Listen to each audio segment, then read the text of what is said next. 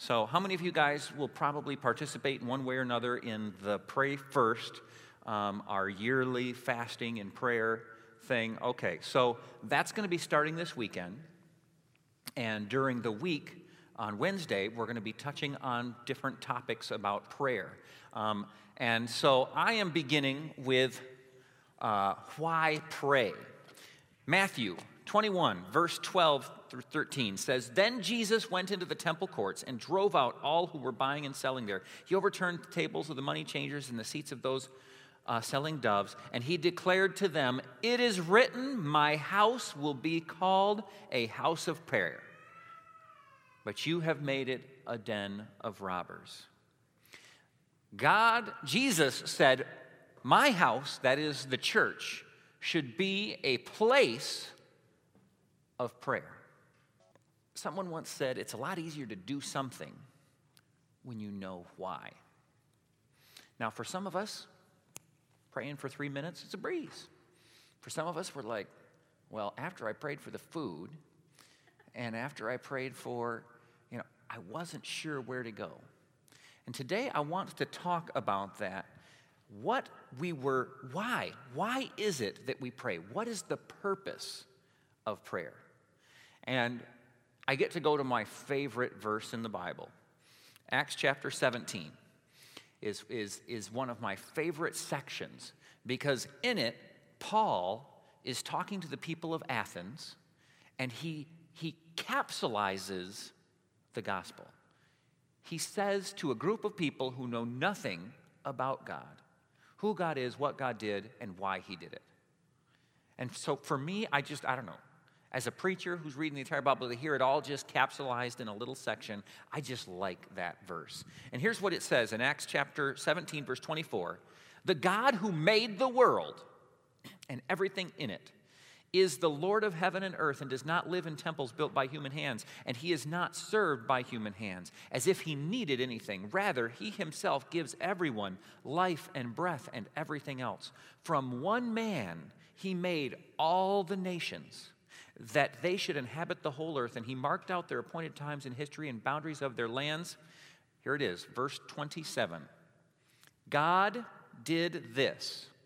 Now, what's the this? This is referring to the creation of the entire world, the population of the entire world from one couple. All of that. He did all of that so that they, the people he created, that's you and me, would seek him. Everything was so that we would seek him and perhaps reach out for him and find him, though he is not far away from any one of us. The number one reason that we pray is to communicate with God. And as radical as this may seem, that is one of the primary purposes for which you and I were created. How many of you guys remember when long distance cost a lot? Okay, nowadays it's like I, you know, I'm getting calls from California, Utah, what, on my phone, and I, I meet people, and, and I'm like, "What's your phone number?" And I go write down 616, and they're like, "It's you know, 719. And I'm like, well, how long have you lived in Michigan? Well, you know, five years. I'm like, you're you going to change your number? Nah, I'll keep my California number. I'll keep my... There is no long distance anymore. But how many remember when it, when it cost a lot and you could run up a bill? I remember in, in, I lived on the line of Hudsonville and now I know I was a little kid. I don't remember what we were next to. I guess Allendale, Hudsonville, right in there. And my next door neighbor had built his house with a long driveway and it was long distance to call across the street to him because the line was right there. And eventually, he ended up building a little shed closer to the road and then running the telephone line to there and then off again so that he could do that. But how many of you dated when long distance calls were expensive? Anybody rack up a, long, a, a big bill at some point just talking away? You know, you ever realize like it, does, does it matter what you talk about? Did it, did, it, did it really matter? No. because you were in love and you just enjoyed communion. You could talk about, you know, it doesn't matter. My wife called me today to tell me about this dinner that they had at, at work, and they had this lunch and learn, and this lady bit into her apple and found a worm. She spent 10, 15 minutes driving home telling me about that. I loved it. Now, it didn't, it, it wasn't like life changing to me, but I loved hearing what was going on with her. See, God created us for communion with Him. He wants to be in communion with us. When we talk to God, He, he enjoys it. He said, Wow, that's what I did it for. I, I, go into my, my teenage son's room every once in a while. I'm like, hey, what's going on? Tell me. And he looks at me so weird. Like, what, what do you want? I'm like, well, just to talk. About what? Like, well, anything you pick. You know why? Because I value just communion. It doesn't matter. If he wants to tell me about something deep, cool. If he'll, if he'll just talk about something boring, I want to listen.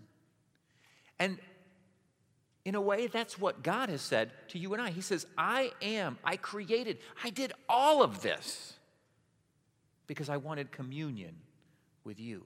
When we open the Bible and we read, what were Adam and Eve doing with God? It says, in the cool of the day, they talked. I mean, you think it's, it's challenging talking to your spouse or your kid about the same thing over and over? Imagine God, He already knows what happened. But He still wants to have communion with us. And, and a lot of us have that idea well, doesn't God already know what I'm going to say before I'm going to say it? Matthew chapter 6, verse 7 and 8 says, And when you pray, do not babble on like the pagans, for they think that by their many words they will be heard. Do not be like them, for your heavenly Father knows what you need before you ask Him. So, yes, God does know what you need. But here's what's interesting is then God says, I know what you need. But then he goes on to say, this is how you, this is the verse right before the Lord's Prayer. He says, then he goes on to say, when you pray, ask me to supply for those needs. Ask me to supply your daily bread. Why if he knows what you're going to say, does God ask you to say it anyway? Why, if he knows what you're going to say, does he ask you to say it anyway? John Wesley, the founder of the Wesleyan denomination, he said something uh, very profound. He said this As we look at Scripture, it seems that God is limited by our prayer life. He can do nothing for humanity unless someone asks him. Now, a lot of us have this idea of God, and, and we, we just think, well, God just does anything he wants to, anytime he wants to. But let's look at Scripture. Genesis chapter 1, verse 26. We're back at the beginning. God said, let us make mankind in our own image, in our likeness, so that I can rule over them. Is that what it says? Anybody reading along? No, it says so that they may rule over the fish in the sea and the birds of the sky, over the livestock and in the wild animals, and all over all of the creatures that move along the ground. You see, when God created the world, he could have made the world his own blob of clay that he just does everything with, and, and, and we just robots, we just get moved around. And we, but he chose not to. God gave us free will. He wanted meaningful relationship. Remember, He made us so that we would reach out for Him. And I've used this example before, but if someone comes and puts a gun to my wife's head and says, Tell your husband you love him. She says, I love you, Josh. it doesn't really mean anything. But when she doesn't have to, when out of all the guys in the world that, that, that she could have wooed, she chose me. And she says, Josh, I love you. Oh, that means something. God did created the world so that he could have relationship with us so that we would seek him out and he the bible says he made us in his own image and he made us to rule over the earth he gave us dominion he gave us authority he gave us a degree of power let's go to psalms chapter it's either 6 8 or 8 6 oh it's 8 verses 4 through 6 it says, What is mankind that you are mindful of them? Human beings that you care for them. You made them a little lower than the angels and crowned them with glory and honor. You made them rulers over the works of your hands, and you put everything under their feet. God created the world, and He gave dominion over it to man. Now it gets interesting because we go to Second Corinthians chapter 4, verse 4. It says, The God of this age, speaking of Satan, has blinded the minds of unbelievers so that they cannot see the light of the gospel that displays the glory of Christ, who is the image of God. The New Living Translation says it this way it says, Satan, who is the God of this world, has blinded the minds of those who do not believe. They are on they are unable to see the glorious light of the good news. They don't understand the message about the glory of Christ, who is the exact likeness of God. This verse tells us that Satan has authority. How many of you remember when Jesus was tempted by the devil and he was taken for 40 days into the desert if you were the devil, you'd come with your A game, wouldn't you? I mean, you got this chance, you've got Jesus all by himself. What are you going to do? And the Bible says that, that he took him up to a high place and he told him that authority over all this has been given to me. And if you'll just bow down and worship me, I'll give you that authority. Anyone ever think, why in the world would Jesus be tempted to have authority? How could, how could the devil have authority that Jesus didn't already have? Ever, anybody ever thought about that? Like, was, was the devil just bluffing? No. You see, man was given authority, and then when man sinned, he transferred that authority to Satan. And Satan, the Bible says, God of this age, that means it's not forever, just for a certain period of time, Satan has a limited amount of authority. And he said, Hey, I'm willing to give that to you, Jesus, if you'll just worship me. Where did that authority come from? Us. Us. See, the reason that God asks you and I to pray is because we authorize his intervention on earth. I want you to, to, to think about that again. Your prayers authorize God's intervention on earth. Why does God say, pray for the things that He knows you need? Why does He say in, in 2 Peter, He says that He wills that all people would repent and come to a saving knowledge of Him? It is God's will, His desire, that every person repents. Here's my question Will every person repent? No. But it is God's will? Yes. What did Jesus tell the disciples to pray for? He said, Pray for laborers because the harvest is great and the laborers are few. God says, What I desire, I'm asking you to pray for it so I can do it. Because you were given authority here on earth. I gave you that authority. And when you pray, you give me authority to intervene. A lot of times we have this idea oh, why would I bother praying? I mean, God knows that I want to be blessed. God knows that I don't want to get in a car accident. God knows I don't want to be sick. God knows that, that I don't want them to be. What's the point?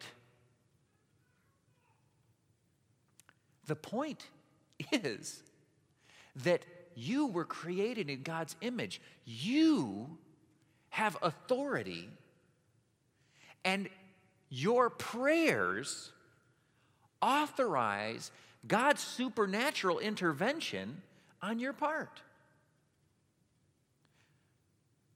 I keep using my wife as example today. I'm going to keep going. I didn't ask her about this one. So, how many of you guys have had any fun sliding around in the, the snow lately? When I lived in Mexico, people would ask me about what it's like to, you know, being in the winter and stuff. I tell them I miss driving sideways. I, I love the, the, the snow. But my wife was telling me a story about yesterday, I think it was. She was driving down Baldwin and she came down a hill, and the car in front of her starts to slide sideways. Well, let me back up with a story.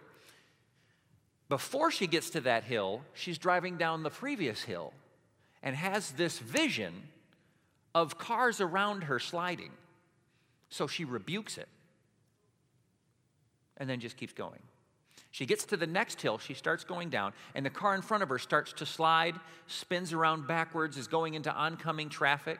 She looks, you know how you do this. You look in the rearview mirror and you want to see, you know, how, how close is the person behind me if I put on my brakes? That person is also sliding, going around. She said, I had my coffee cup in my hand and I was like putting it down to the, to the center, and they both made it back in, and everybody went on their way. Now, she told me the story. She told me about that vision that she had. And I said, I said, honey, I believe that what you said when you prayed one hill before impacted what happened to you on that hill. Now, does God already know that, that we don't want to be in a car accident? Yes, he does. But there are spiritual principles and laws in place. The Bible says that he, God has exalted his word above his name. What that means is that God doesn't break the rules, his word. He has set things in motion. Why did Jesus have to die? If God just does anything that he wants, why didn't he just save us without sending Jesus?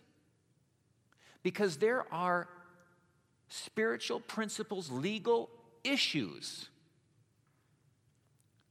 And one of those issues is authority that has to be dealt with.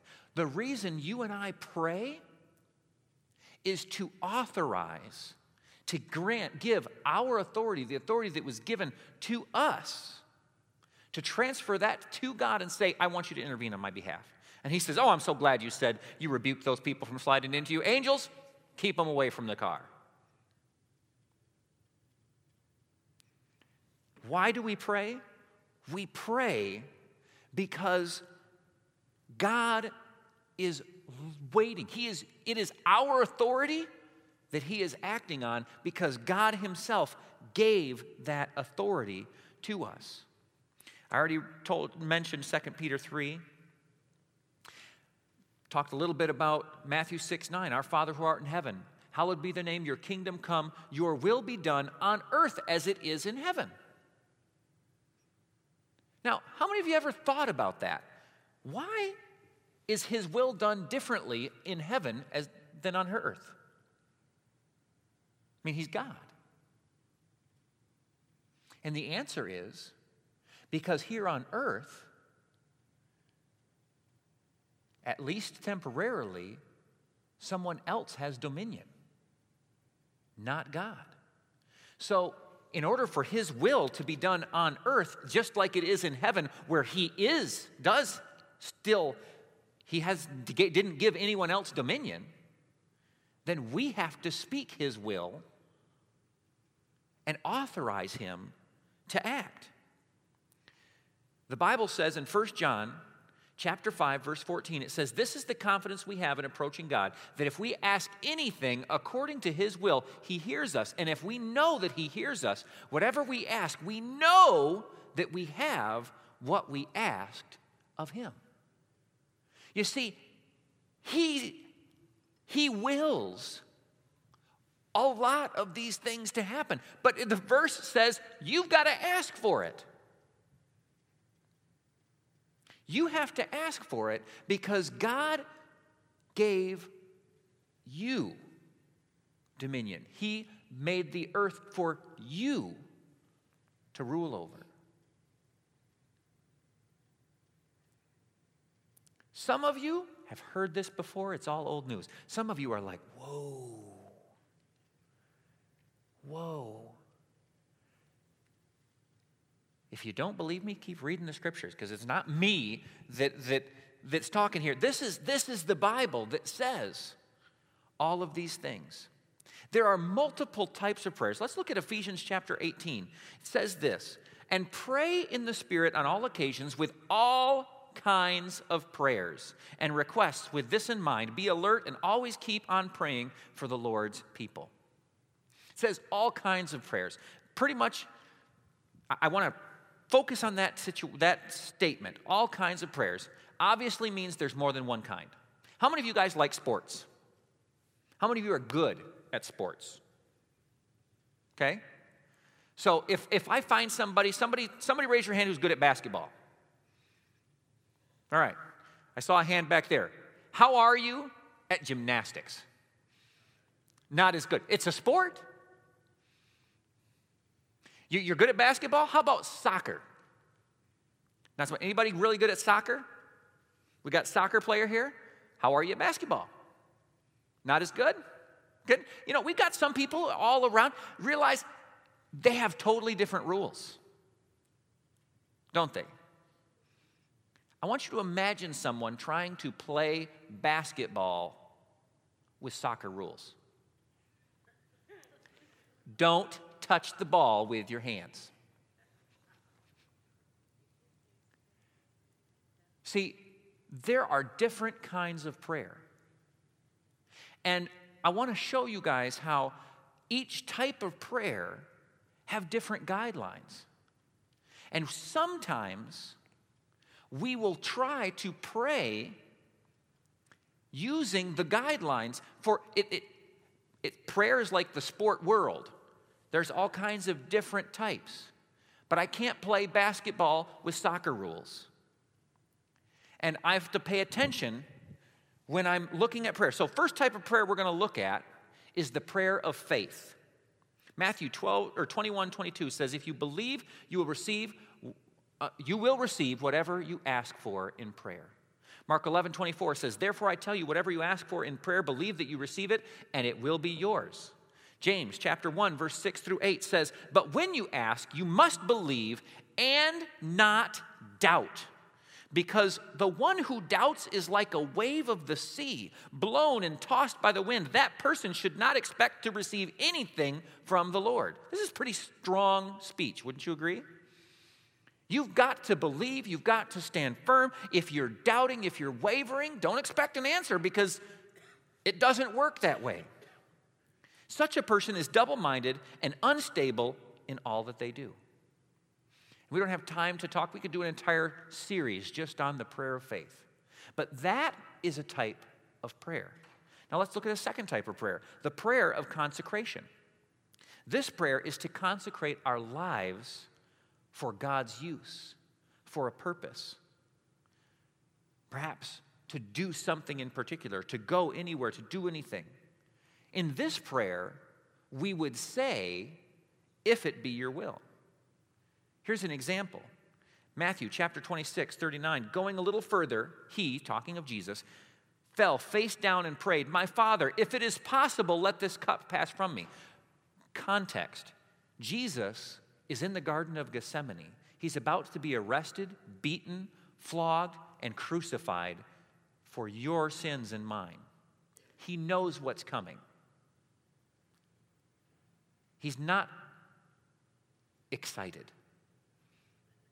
It's gonna hurt. How many of you have ever like braced yourself for something you knew was coming? It's like, okay, here it comes. Ooh. It's like you can almost feel it before it happens. The Bible says that he sweated blood. Doctors tell us that in, under enough stress, the capillaries near your sweat glands can actually burst and you can sweat blood. This was challenging. Verse 42, just a couple of verses later, it says, And a second time he went away and he prayed, My Father, if this cup cannot pass unless I drink it. In other words, if there is no other way to accomplish what my death and resurrection will do, then may your will be done. Was Jesus a double minded, one wavering person who couldn't, shouldn't expect to get anything from God? no. One thing we know about Jesus is he got it right. But if we were to try to characterize that prayer as a prayer of faith, we would say, you know, oh, can't use your hands. You know, every prayer you've got to just throw a caveat on the end, but who knows, maybe, whatever, your will be done.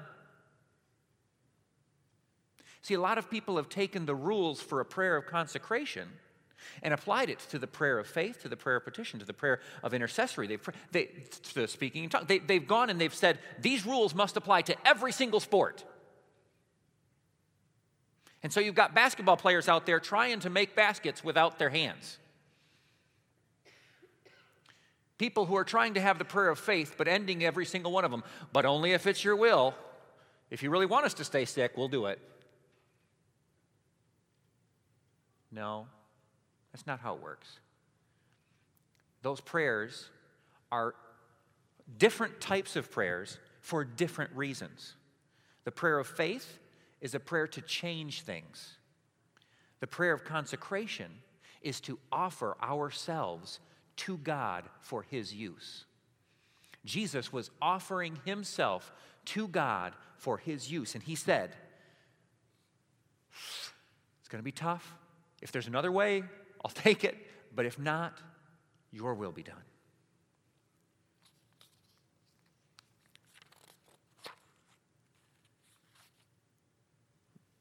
Prayer of commitment, a third one.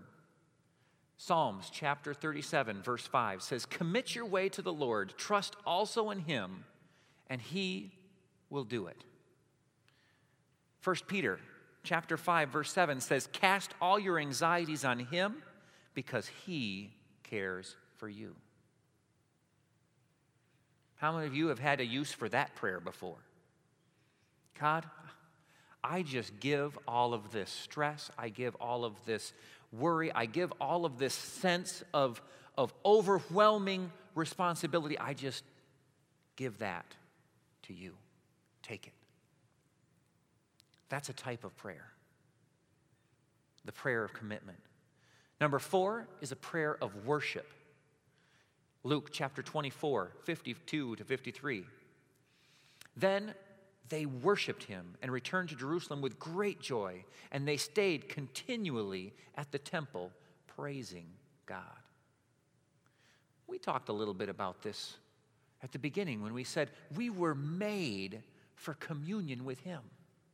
One of the types of prayers that we, we should have, that we were made for, is a prayer. It, it, there's a time and a place for the prayer of faith where we're, we're changing what's going on. There's a time and a place for a prayer of commitment when we're offering ourselves to God for His purposes. There's a time and a place for those prayers, but there's also a time and a place for just a God, you rock. You are wonderful. We read Psalms and we see where David just goes off about how wonderful and, and great God is and all the wonderful things that he's done for him. and you lead me like a sheep by still waters, and you provide for me, and you do these things. God says, I like those. They're not the only kind of prayer, but they are a kind of prayer. There is the prayer of agreement. Matthew 18 through 20 says, Truly I tell you, whatever you bind on earth will be bound in heaven, and whatever you loose on earth will be loosed in heaven. Again, notice who is doing the binding and loosing? Us. God doesn't say, and whatever I do up here, it's going to eventually trickle down. God's not into trickle down economics, He's in trickle up economics. He says, whatever you bind on earth will be bound in heaven. Whatever you loose on earth will be loosed in heaven. Verse 19, again, I truly, truly I tell you that if any two of you on earth agree about anything they ask for, it will be done for them by my Father in heaven. For where two or three are gathered in my name, there I am with them.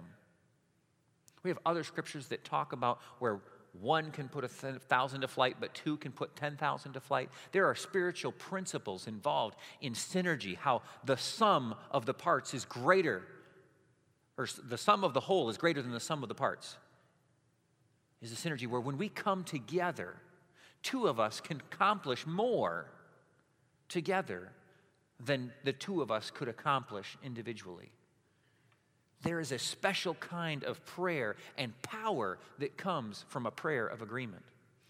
Number six, prayer in the Spirit, aka praying in tongues. 1 Corinthians chapter 14, 14 through 15 says, For if I pray in a tongue, my spirit prays, but my mind is unfruitful. So what shall I do? I will pray with my spirit, but I will also pray with my understanding. I will sing with my spirit, but I will also sing with my understanding. Acts 2 4 says, And all of them were filled with the Holy Spirit and began to speak in other tongues as the Spirit enabled them. Again, we can talk an entire week about each one of these types of prayers. But it is another reason. One of the other reasons that I pray is so that I can communicate spirit to spirit with God. Not so that my own intellect is, is edified, but so that my spirit man is edified. That I can speak what my spirit sees and knows directly to God. Almost any time that I'm asked to pray, one of the first things I do is just start praying in the Spirit. So I'm not sure exactly what I should pray, Lord, but I know my spirit can speak right to you and he can give me ideas. And I find that after I have prayed in the Spirit, that the the other things come up bubbling. It's like, you know, maybe you should pray about this. Maybe you should pray about that. Maybe you should pray about the other thing. So I pray in the Spirit, and then I, then I say some things in my understanding, and I declare some things, and I, I bind some things, or I bless some things, or I do whatever. And then I'll pray some more in the Spirit, and I'll go back and forth. Unlike soccer and basketball, you can kind of go in and out between, you know, one or two different types of prayers. And oftentimes they work together like fingers on a hand. Number seven, a united prayer. In Acts chapter 4, 23 through 31, we have the story of Peter and John, and they went back to their own people and reported all that the chief priests and the elders had said to them. And when they heard this, they raised their voices together in prayer to God. Sovereign Lord, they said, you made the heavens and the earth and the sea and everything in them. You spoke by the Holy Spirit through the mouth of your servant, our father David. Why do the nations rage and the people plot in vain and the kingdoms, the kings of the earth rise up? And rulers band together against the Lord and against the anointed one. Indeed, Herod and Pontius Pilate met together with the Gentiles and the people of the earth in this city and to conspire against your holy servant, Jesus, whom you anointed. They did what your power and will had decided beforehand should happen. Now, Lord, consider their threats and enable your servants to speak your word with great boldness. Stretch out your hands and heal and perform signs and wonders through the name of the Holy Spirit Jesus. And after they prayed, the place where they were meeting was shaken. How many of you would like to be in a prayer meeting like that one? Woo! Sign me up. Then it says, and they were filled with the Holy Spirit and they spoke the word of God boldly. I think it interesting that verse 31 says they spoke the word of God boldly, and verse 29 they asked to speak the word of God boldly. Right there, two verses later, They had a united prayer, and their prayer was already answered. Philippians chapter 4, verse 6 talks about the prayer of supplication. It says, Do not be anxious about anything, but in every situation, with prayer and petition, or other translations say supplication, with thanksgiving, present your requests to God. Ephesians 6 says, And pray in the Spirit on all occasions with all kinds of prayers and requests, or supplications in other translations. With this in mind, be alert and always keep on praying for all the Lord's people. A supplication is a fervent, earnest, heartfelt, continued prayer. It talks about keep on praying.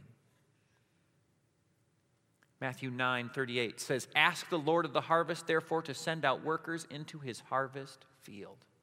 It's a good example. We keep on praying that prayer. God says, When you pray, pray that. Keep on praying.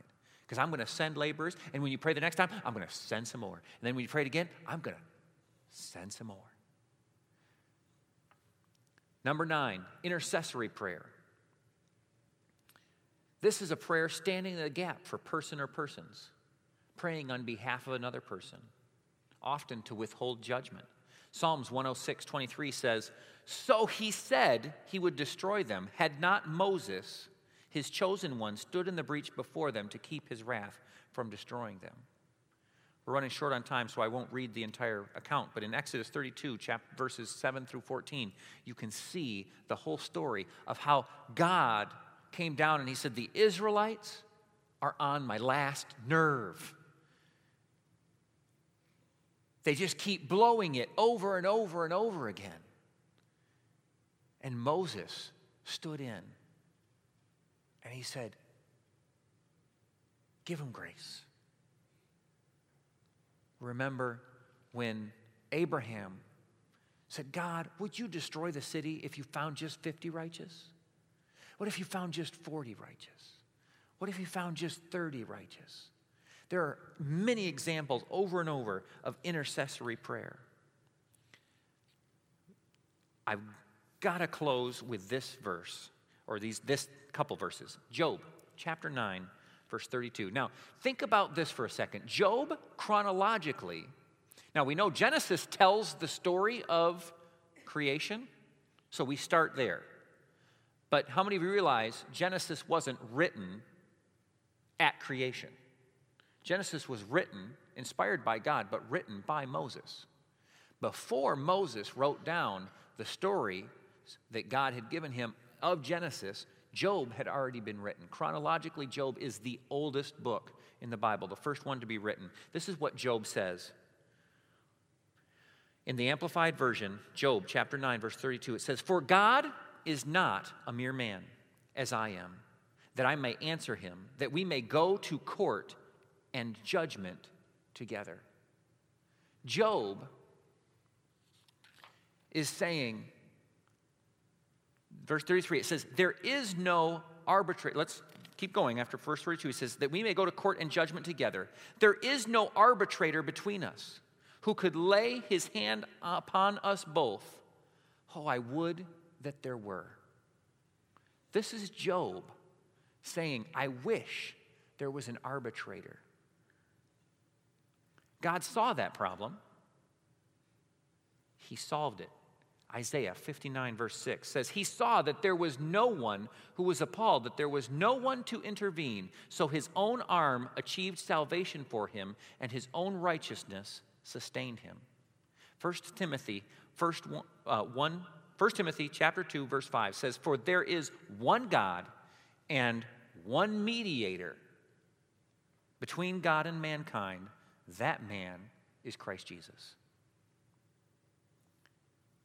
There was a need for an intermediary between God and man.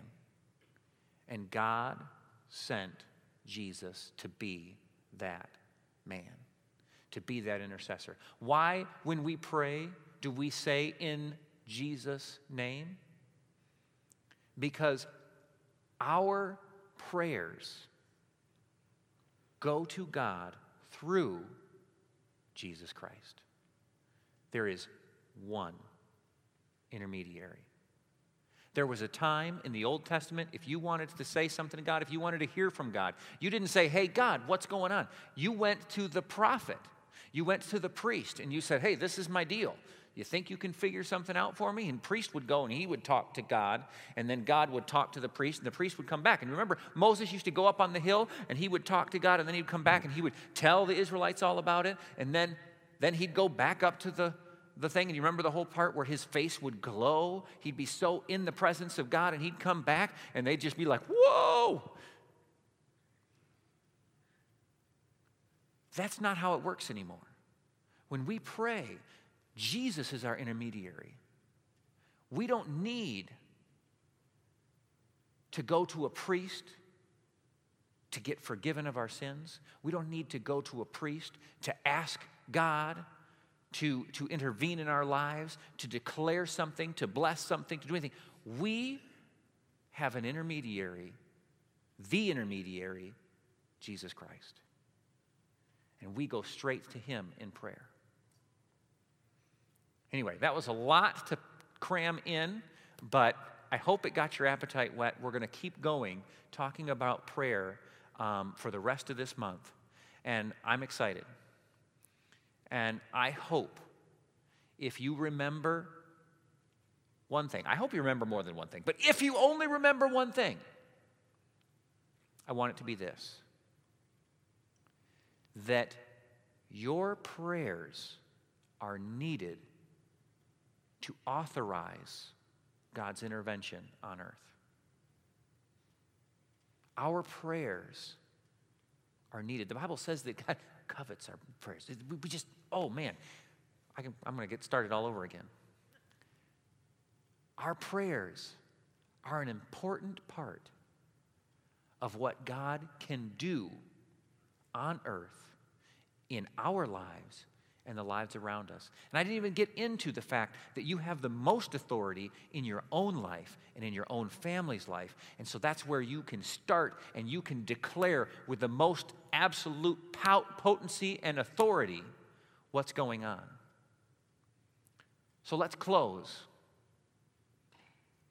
with two minutes of prayer.